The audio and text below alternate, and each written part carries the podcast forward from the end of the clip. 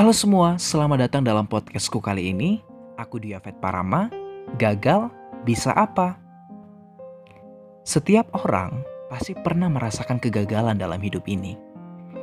Ada waktu di mana segalanya terasa begitu sulit untuk dilalui. Kadangkala bahkan kita merasa seperti berjalan pada sebuah persimpangan yang begitu gelap. Saat kamu mengalami hal ini, berbagai perasaan negatif akan muncul seperti depresi, frustasi, kehilangan kepercayaan diri, menyalahkan diri sendiri, merasa tidak adil, bahkan kamu tidak tahu apa yang harus kamu lakukan.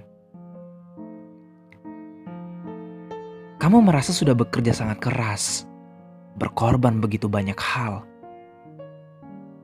untuk mendapatkan apa yang kamu mau, entah itu dalam karirmu, akademismu hubunganmu.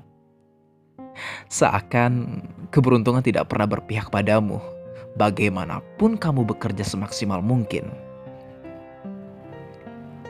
Sampai kamu merasa bahwa tidak ada usaha yang mengkhianati hasil adalah omong kosong belaka. Lalu, apakah aku pernah gagal? Kalau aku ditanya soal ini, tentunya aku akan menjawab, aku juga pernah gagal seperti kamu. Aku pernah ngalamin hal yang seperti kamu mengalami begitu banyak kegagalan dalam hidup ini. Tahun 2016, aku pernah gagal lolos IPDN. Aku gagal lolos PMDKPN.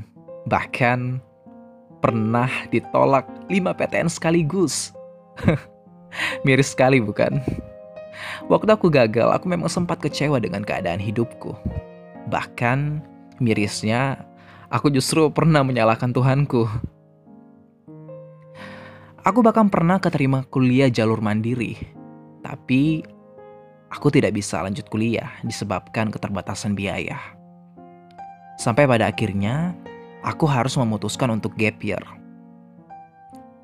Lalu, apakah kegagalan dalam hidupku menghentikan setiap langkahku?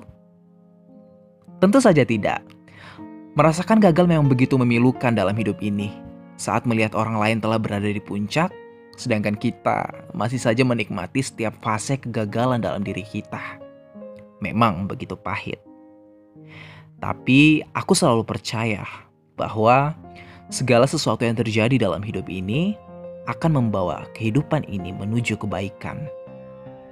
Dan kamu, iya kamu, kamu yang sedang berjuang tetaplah berjuang. Kamu tidak akan pernah tahu mengapa kamu diizinkan menghadapi setiap kegagalan dalam hidupmu. Bisa jadi karena kamu adalah orang yang hebat. Maka dari itu, kamu harus diizinkan menghadapi kegagalan yang hebat.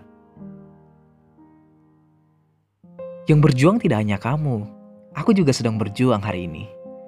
Berjuang dalam kegagalanku menjadikan kegagalanku sebagai motivasi untuk terus bangkit dan mempercayai diriku sebagai peran utama atas diriku. Kamu, apakah kamu mau bangkit dari kegagalanmu?